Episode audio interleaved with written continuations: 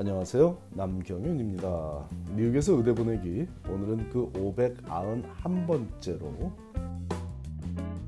미국 의대가 가장 중요하게 생각하는 요소 그것이 무엇인지에 대해 알아보기로 하겠습니다.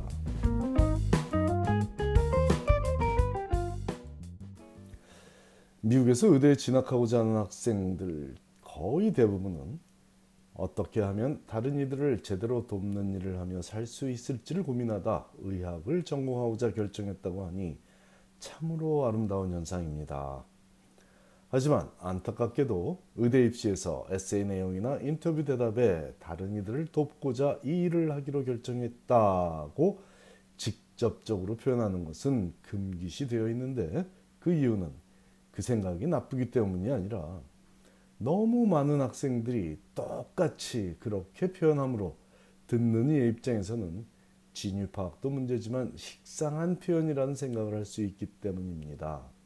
그러므로 그 아름다운 생각을 자기 나름대로의 경험을 바탕으로 한 매력적인 방법으로 표현하고자 하는 노력이 필요하며 이 부분을 미국 의대가 가장 중요하게 생각하고 있다고 봐도 좋습니다.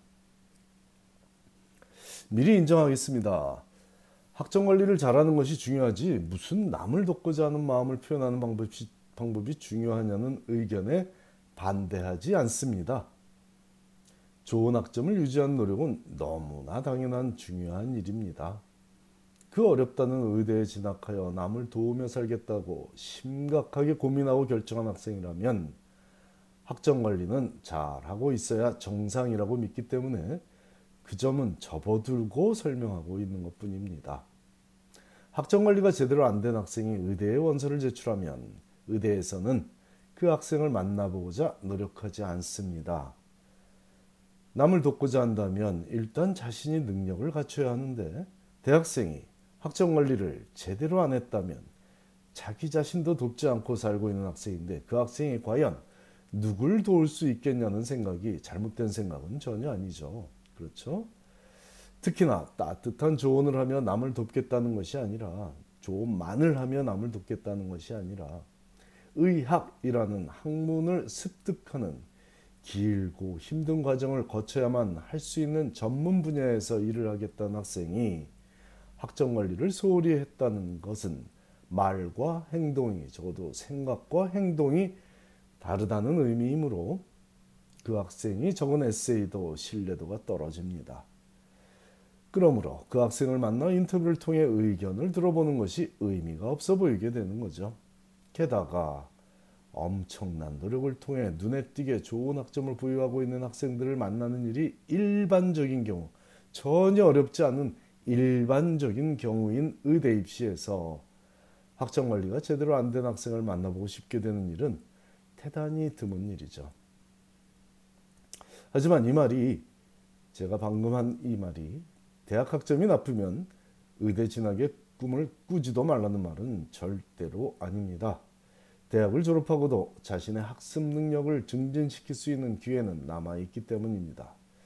게다가 만일 현재 대학생인데 학점 관리가 제대로 안 되고 있다고 느낀다면 천천히 공부할 것을 권하고 그렇게 한다면 의대 진학의 꿈은 반드시 이룰 수 있는 꿈입니다. 굳이 풀타임으로 학교를 다니지 않아도 좋고 1년이든 한 학기든 잠시 쉬며 부족한 분야에 대한 보완을 하고 다시 학교로 돌아가는 것도 좋은 생각입니다. 성적이 아주 안 좋은 학생들을 의대에 진학시킨 경험이 참으로 많은 제 비법이 바로 휴학을 잘 활용하도록 돕는 것인데 의대 진학에 대한 확실한 결심이 안 서 있는 학생들은 휴학을 택하기 쉽지 않을 테니 학점 관리에 어려움을 겪고 있는 대학생 자녀들과 대화할 때 참고하시기 바랍니다. 휴학 그러면 절대로 그 옵션을 택하지 않는 학생은 아마도 마음속에 내게 의대가 아니면 죽음을 달라 뭐 이런 강한 결심을 갖고 있지는 않은 학생일 겁니다. 물론 불안해서 그럴 수도 있습니다.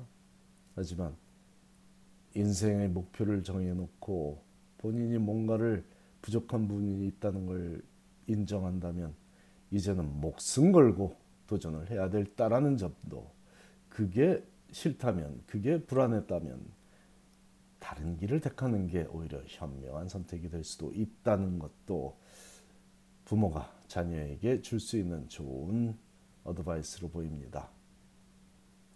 이미 졸업한 학생이라면 재수강을 통해 일단 실력을 증진시켜야 합니다. 시간이 얼마가 걸리든 그건 중요한 게 아닙니다. 시간이 얼마가, 얼마가 걸리든 본인의 학습 능력을 키우고 지식을 습득한 이유라면 이제 출발선에 다시 설 수 있게 됩니다. 제가 오늘 하는 조언은 일단 이 출발선에 온전히 서 있는 학생이 똑같이 잘 준비된 학생들과 경쟁하는 의대 입시에서 좀 더 나은 결과를 얻기 위해 의대가 가장 중요하다고 생각하는 점을 미리 알고 대처하기 위해 공유하는 내용이니 오해 없이 참고하시기 바랍니다.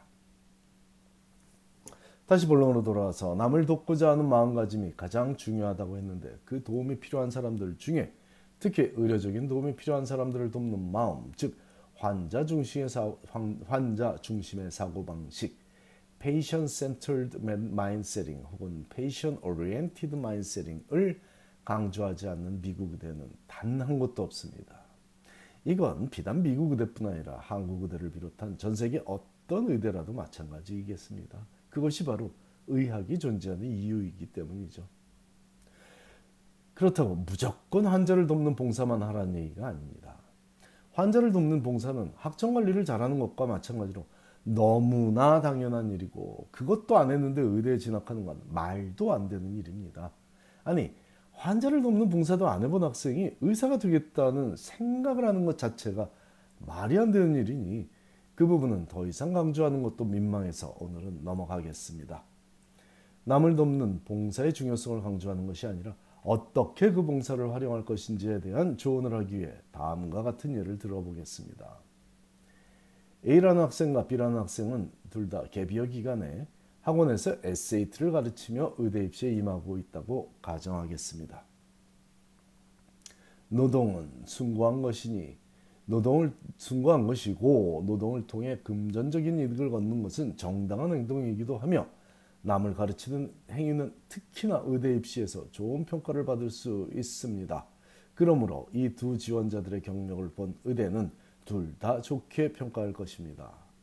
그런데 A 학생은 여기서 멈추지 않고 일주일에 한 번은 소외계층 학생들에게 무료로 SAT를 가르치는 봉사활동도 함께 하고 있으며 추후 향후 의사가 되어 의료적인 사회 정의를 실현하는 데 참여하고자 한다는 에세이를 적었다면 A 학생이 B 학생보다 더 많은 의대로부터 인터뷰 초대를 받게 될 것입니다.